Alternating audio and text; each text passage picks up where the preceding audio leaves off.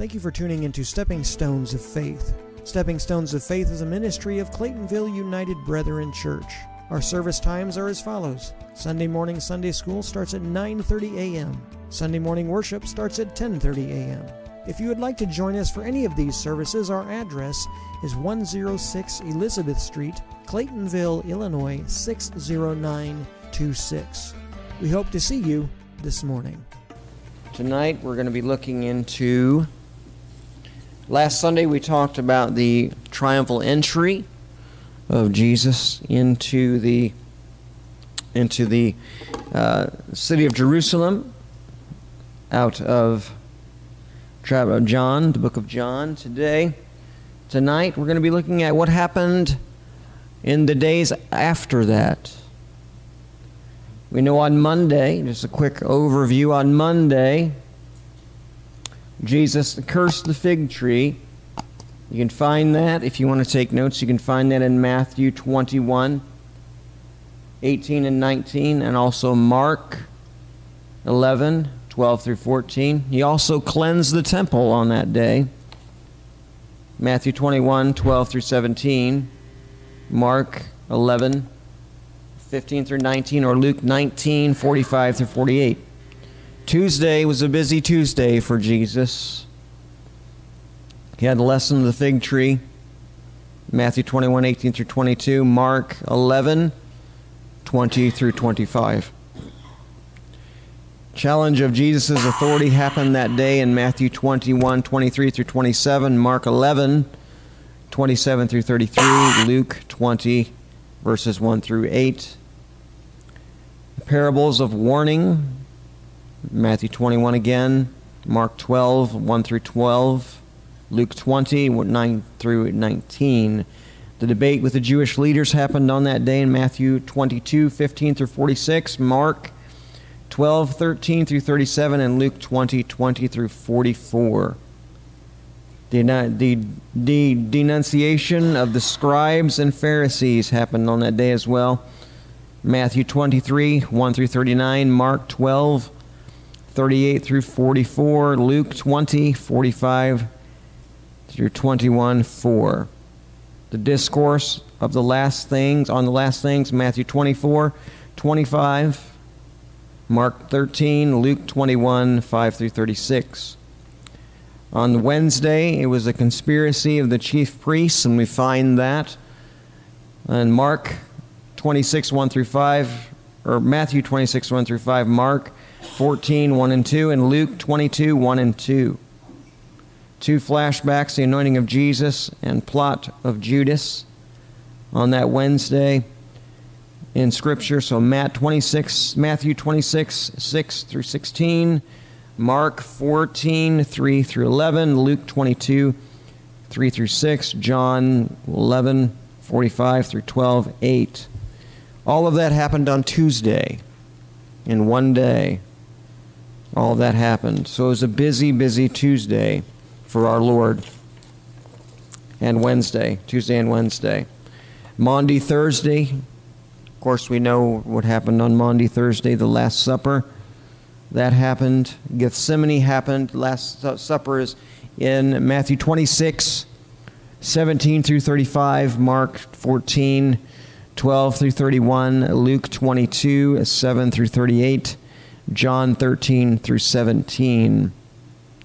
Gethsemane happened on Matthew 26, 36 through 46, Mark 14, 32 through 42, and Luke 22, 39 through 46 as well as the betrayal and arrest. Matthew 26, 47 and through 56. Mark 14, 43 through 52. Luke 22, 47 through 53. And John 18, 1 through 14. In the trial before the Jewish authorities that happened on Maundy, Thursday.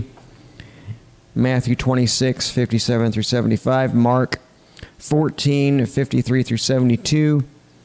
Luke 22, 54 through 71, and John 18, 15 through 27. Tonight we're going to focus on what happened on this night, Good Friday. That was the trial before Pilate. his subsequent crucifixion and death and burial. So let's go before the Lord before we get started. Father, we thank you today. Lord, open our hearts to your word. Help us, Father, to grow closer to you. And Lord, help us to, Lord, seek you even more and to know how you see us, how special we are to you. And you were you went to the death on the cross for us. And Lord, we thank you for that in Jesus' name. Amen. Turn with me, if you will. I'd like to draw your attention to the book of John, chapter 19. The book of John, chapter 19 tonight. 18, yeah, 18, 28 through 19. So 18, 28, and then going on to the book of uh, chapter 19.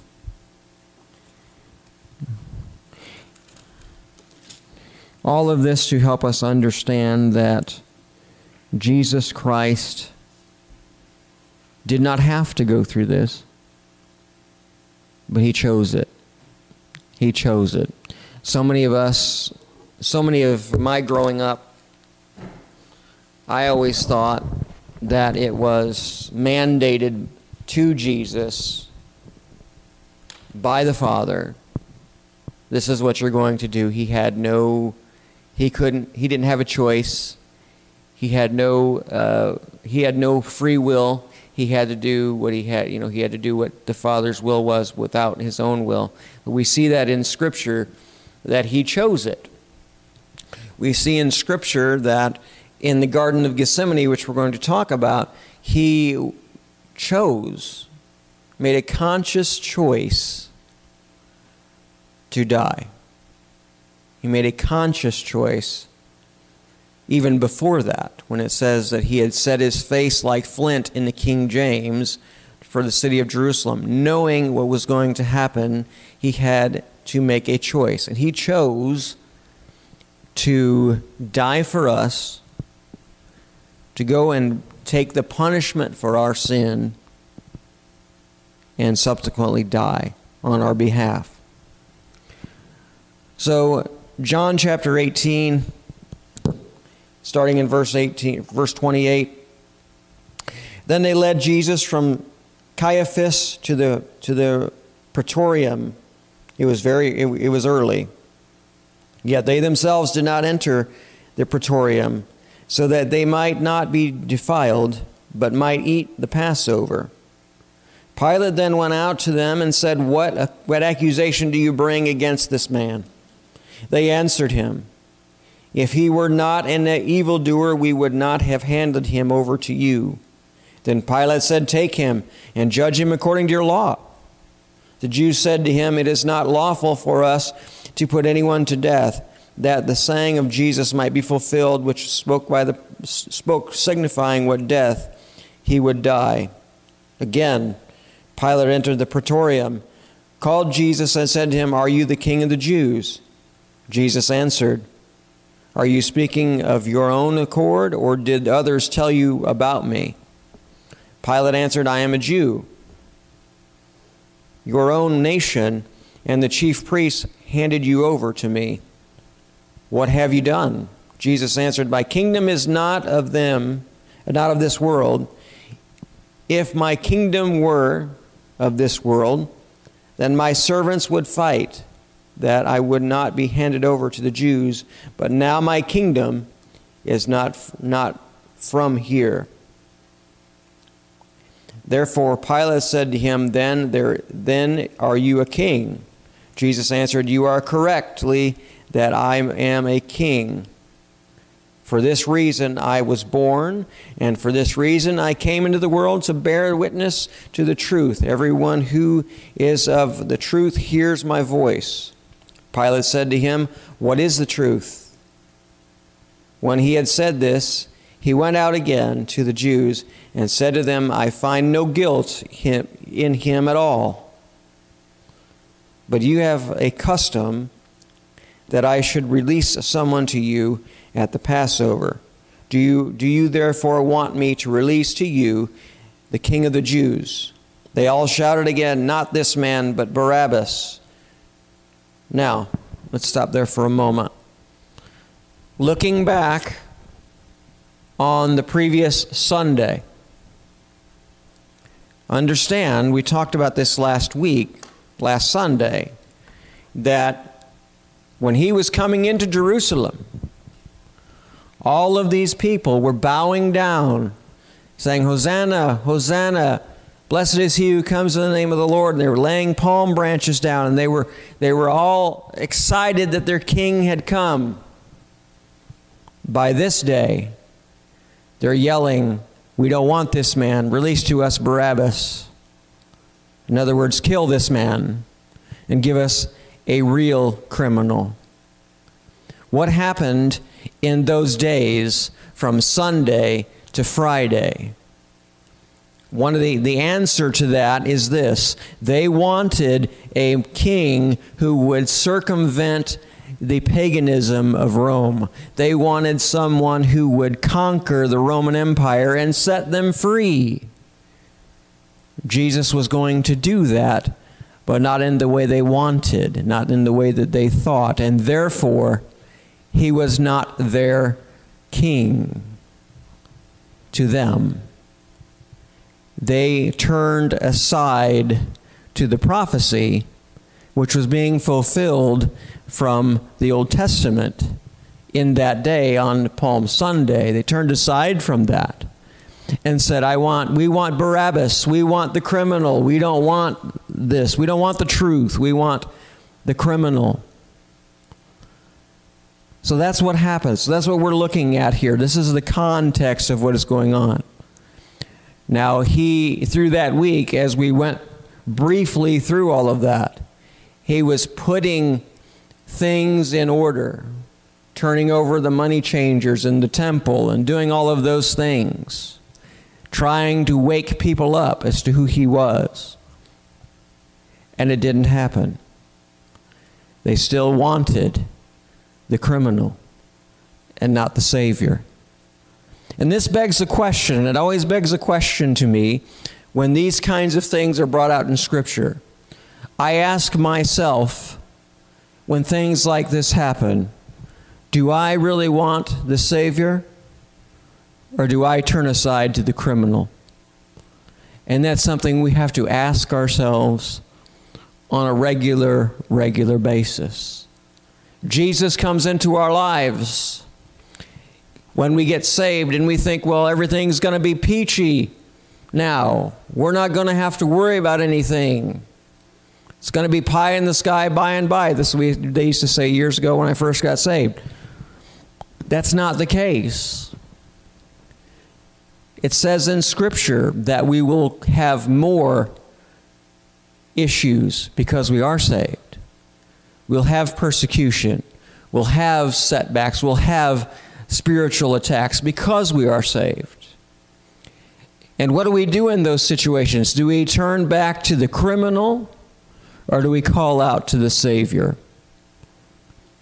You see, because we could perceive that just as they did, as He isn't the Lord that He perceived to be in the Scripture.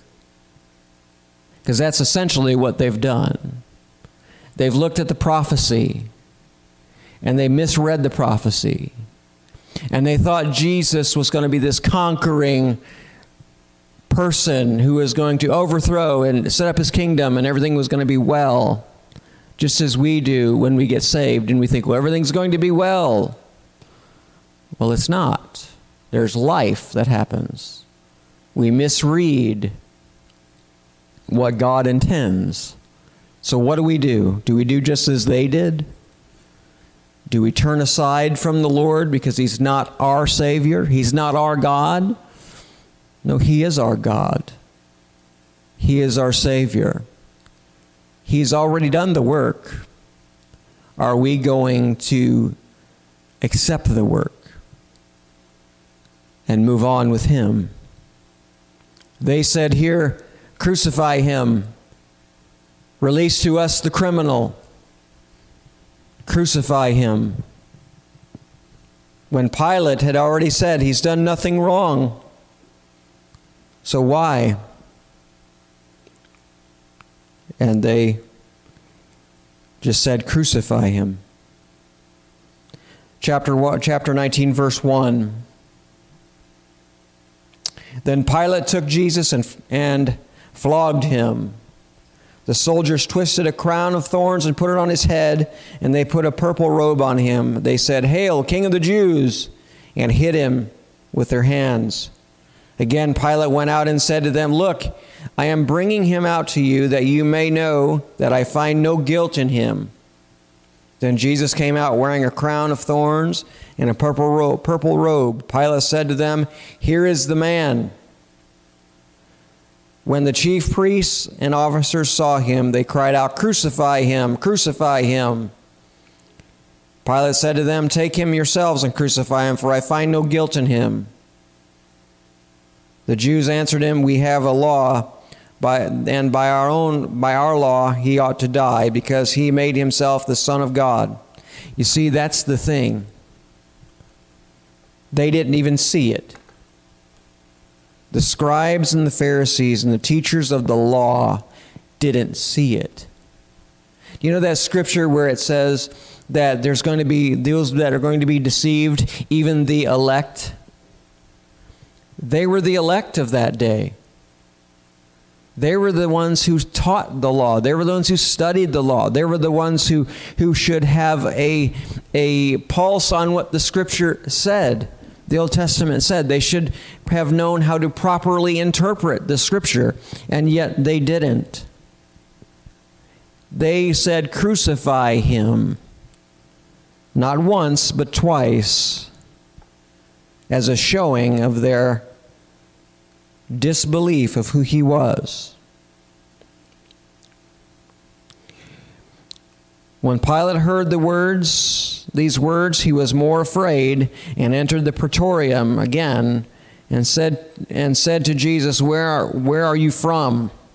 But Jesus gave him no answer. Pilate said to him, Are you not speaking to me? Why are you not, are, are, are you not speaking to me? Do you not know that I have the power to release you and the power to crucify you? Jesus said, You would have no power at all over me unless I were to give it to you from above. Therefore, he who handed me over to you has the, great, has the greater sin. You see, Jesus, Jesus could have done anything at this point. Jesus could have, at this point, called down a legion of angels and took care of it, taken care of it. Jesus could have done anything. And he didn't. Because he understood the prophecy. He knew what his position was. He knew what his uh, father wanted, whether it was it was his Jesus' will or not. He was going to do the will of the Father and die for all creation. From then on, Pilate tried to release him. But the Jews cried out, If you release this man, you are not Caesar's friend. How often do we find that in today's, in today's society? How often do we find that? They're using Pilate's position to control what Pilate does. If you release him, you're not Caesar's friend. So peer pressure takes hold here. Because Caesar does you don't want to cross Caesar. You don't want to have Caesar come down and straighten things out because Pilate would probably have been executed if Caesar would have been called. So he's kind of looking out for his own neck here. He's kind of trying to look out for Jesus, but he's also trying to save his own neck here. And they use that against him. And how often do they use people use that against us? If you really did this, if you if you did that, then you're not really a Christian. How oftentimes do we make mistakes? And people use that against us. If you really were a Christian, you wouldn't have done that. If you really were a Christian, you would not have said that. If you really were a Christian, you would not have thought that. How many times do people control us with wordings like that? So they're using something here to, to control the situation. Even though Pilate is the one who's the authority, in this moment, he's allowing his authority to be handed over to the quote unquote enemy from that moment. So, how often do we set our, put our own authority in Christ over to the enemy in, in guilt and despair when Jesus does not give us guilt or despair, but conviction, which is different than guilt and despair? So, how often does this still happen today? He said, they said, whoever makes himself a king speaks against Caesar. When Pilate heard those words, he brought Jesus out and sat out and sat down on the judgment seat at the place called the, the, the pavement, the pavement, which is Hebrew for Gabbatha. It was the day of preparation and, Pass- and the, of the Passover and about the sixth hour. He said to the Jews, He is here is your king. But they shouted, Away with him, away with him, crucify him. Pilate said to them, Shall I crucify shall I crucify your king? The chief priests answered, We have no king but Caesar. Then he handed him over to them to be crucified. You see, once again, the chief priests, the teachers of the law, the ones who are supposed to know the scriptures and be able to interpret it correctly, did not see that Jesus was the true king. And I think some of it too in there was the fact that they didn't want to cross Caesar either. So they too themselves were being kind of pushed by that peer pressure to give in, although their hearts were not right anyway. So it wasn't too hard of a push, I'm sure. Verse 20 doesn't say here, but the next verse. So they took Jesus and led him away. Verse 17, he went out carrying his own cross to a place called the place of the skull, which is which is which in Hebrew is called Golgotha. They crucified him and two others with him, one on either side, and Jesus in the middle. Pilate wrote a, wrote a title and put it on the cross put it on the cross. The writing was Jesus of Nazareth, King of the Jews. Many of the Jews read this title, for the place where Jesus was crucified was near the city. And it was written in Hebrew, in Greek, and in Latin. The chief priests of the Jews said to Pilate, "Do not write King of the Jews," but he said, "I am." But he said, "I am King of the Jews." Pilate answered, what I have written, I have written.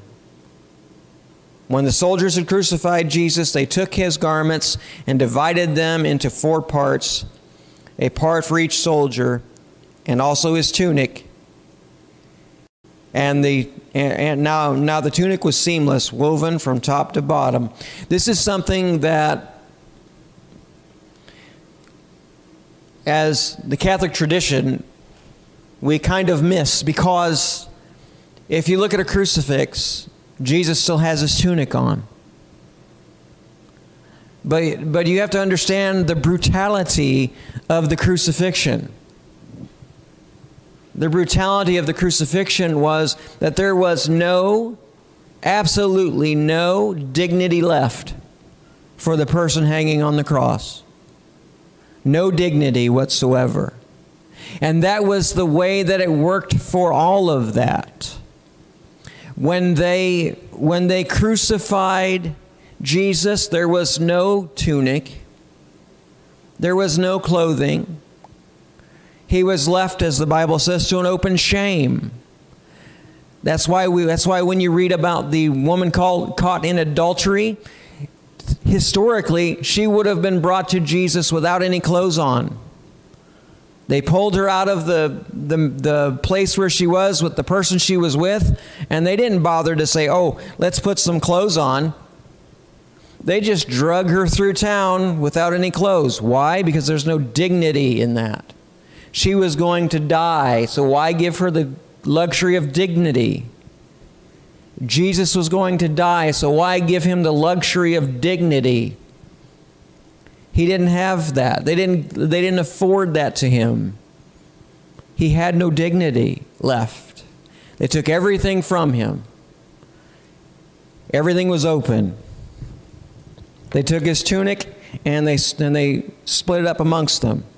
So they said to one another, Let us not tear it, but cast lots to, be, to, to, to, to decide who it shall be, who it, whose it shall be. This happened to fulfill the scripture which said, They divided my garments among them, and for my clothing they cast lots. Therefore the soldiers did not did these things, but standing by the cross of Jesus were his mother, his mother's sister Mary, his mother's sister Mary, the wife of Clopas, and Mary Magdalene. When Jesus saw his mother and the disciples whom he loved standing nearby, he said to his mother, Woman, here is your son. Then he said to, to the disciple, Here is your mother. From that time, the disciple took her to his own home. So Jesus was providing protection and provision for his mother in John. So even though Jesus was dying on the cross, a less dignified way, he was still taking care of his people. He was still taking care of his mother and those around him. After this, verse 28 or 28, after this, Jesus, knowing that everything was now accomplished, that the scripture might be fulfilled, said, I thirst. A bowl full of sour wine was placed there. So they put a, put a sponge full of sour wine on hyssop and held it to his mouth. When Jesus had received the sour wine, he said, It is finished. And he bowed his head and gave up, the gave, gave up his spirit. It was finished.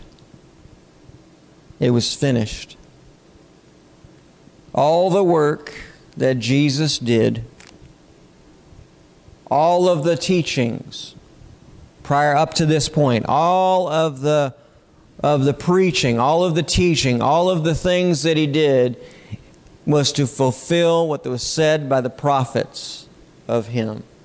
And he did it. He fulfilled every, it says in there, every jot and tittle. That means there isn't one thing that they said about the Messiah that was not fulfilled by Jesus. He fulfilled every single thing. And he said at that very moment, it is finished.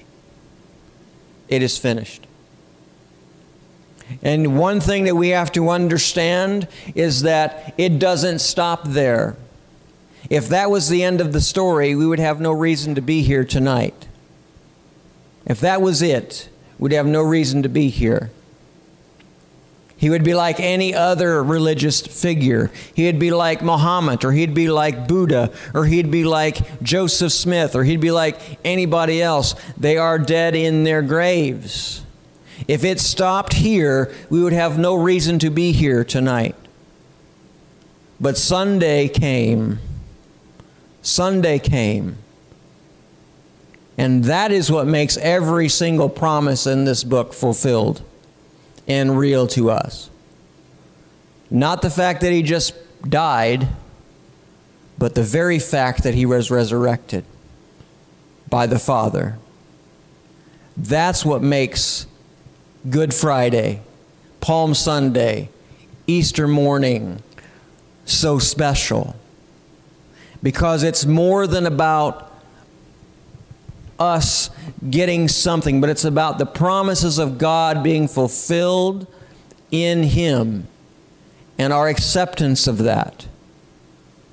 And so we have to ask ourselves are we going to be like the, the centurion who got down there in the next section of the scripture and says, Surely this man was the Son of God? Are we going to be like that man? Or are we going to be like the, the, the teachers of the law that says, I release to me the criminal, release to me the, the, the charlatan. I don't want any part of this truth. Crucify him. What is it going to be our what is going to be our story? We have to answer that ourselves. I know what my answer is going to be. I hope we know what our answer is going to be. But we have to think about those questions. Are we going to be sold out to Jesus in a way that is greater than we've ever done before? Every Easter, it's a stirring thing because it's like we can have another year to reinvigorate our relationship with Jesus. You know, we, we usually do a reading plan in January, but Easter's more special, if that's even a, a grammatically correct thing. It is more special because it reinvigorates, for me anyway, my relationship because it's a, it is a, it is a, it is a representation of the promises in the scripture by the resurrection of Jesus Christ. And so I then am reinvigorated and to get closer to God because I can remember and reflect on the, the promises in which He's given us. And the promises that are made real by the resurrection. And that's only how they're real. That's only how they're real. Not by any other way, not by any other means. They're only made real by the resurrection. Because if there wasn't one, there would be no reason to be here tonight. So that's my question for you tonight as we close. What side of the camp are you going to be on? Are you going to be the one that says, Send us Barabbas, crucify him? Or are you going to be the one that says, You want to trust Jesus and be like his mother and John, who were there at the cross, totally unashamedly there? They could have been crucified as well. They could have been killed. They were part of the part of the, the way at this point. It was the way. It was not Christians at this point. It would, they were called the way. They were putting their lives on the line being there at the foot of the cross. We see that echoed in in Peter's reaction from Gethsemane denying him three times. Why? What does it matter? John didn't care, but there was repercussions for being part of that group. But John and his mother and Mary Magdalene and the other Mary, the wife of Clopas, didn't care. Repercussions are repercussions. They were going to stand by their Lord. So, what side are we on? Are we going to stand by our Lord? Or are we going to say, hey, give us the, the deceiver, give us the, the, the, the criminal, Barabbas? That's a decision we have to make. That's a thought we have to think about tonight. Let's go before the Lord in prayer.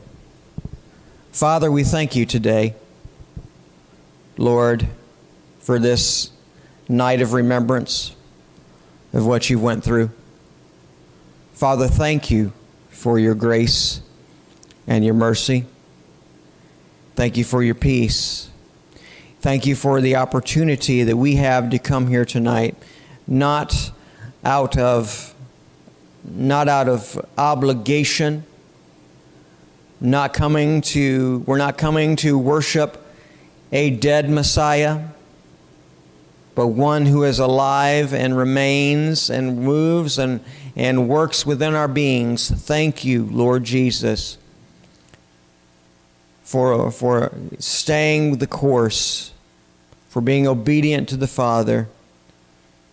Thank you that you were resurrected, that every promise in this book was made real through that resurrection. And Lord, we give you praise And we give you glory and honor. Give us all safe journey home tonight. Minister to us and bless us by your Holy Spirit. And Lord, we thank you and we give you praise. In Jesus' name, amen. Thank you all for being here tonight. It's uh, great to see everybody tonight that was able to come. Uh, I know this is a little bit out of the ordinary, but uh, appreciate each and every one of you coming and spending time. And I just want to wish you a wonderful, happy Easter, Resurrection Sunday. We'll be having Sunday service here as usual, 10:30 in the morning for service, 9:30 for Sunday school. Uh, we would love to have everybody come that would be able to come uh, and and partake in that. God bless you. May you be ministered to this weekend. May God give you a, a, a wonderful tomorrow to where you can witness to others of the saving knowledge of Jesus Christ and the truth that he, that he brings to your lives. God be with you and bless you. Amen. Now may the Lord bless you and keep you.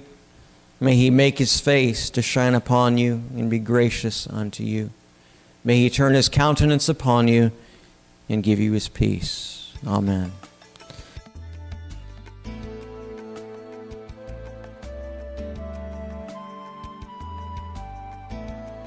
Thank you for listening to Stepping Stones of Faith. I pray that you find value in this content. You can also find an audio podcast of this program on all the major podcasting platforms. Just type Stepping Stones of Faith into the podcast search bar. Once again, I'm Pastor Josh. Thank you for joining me today.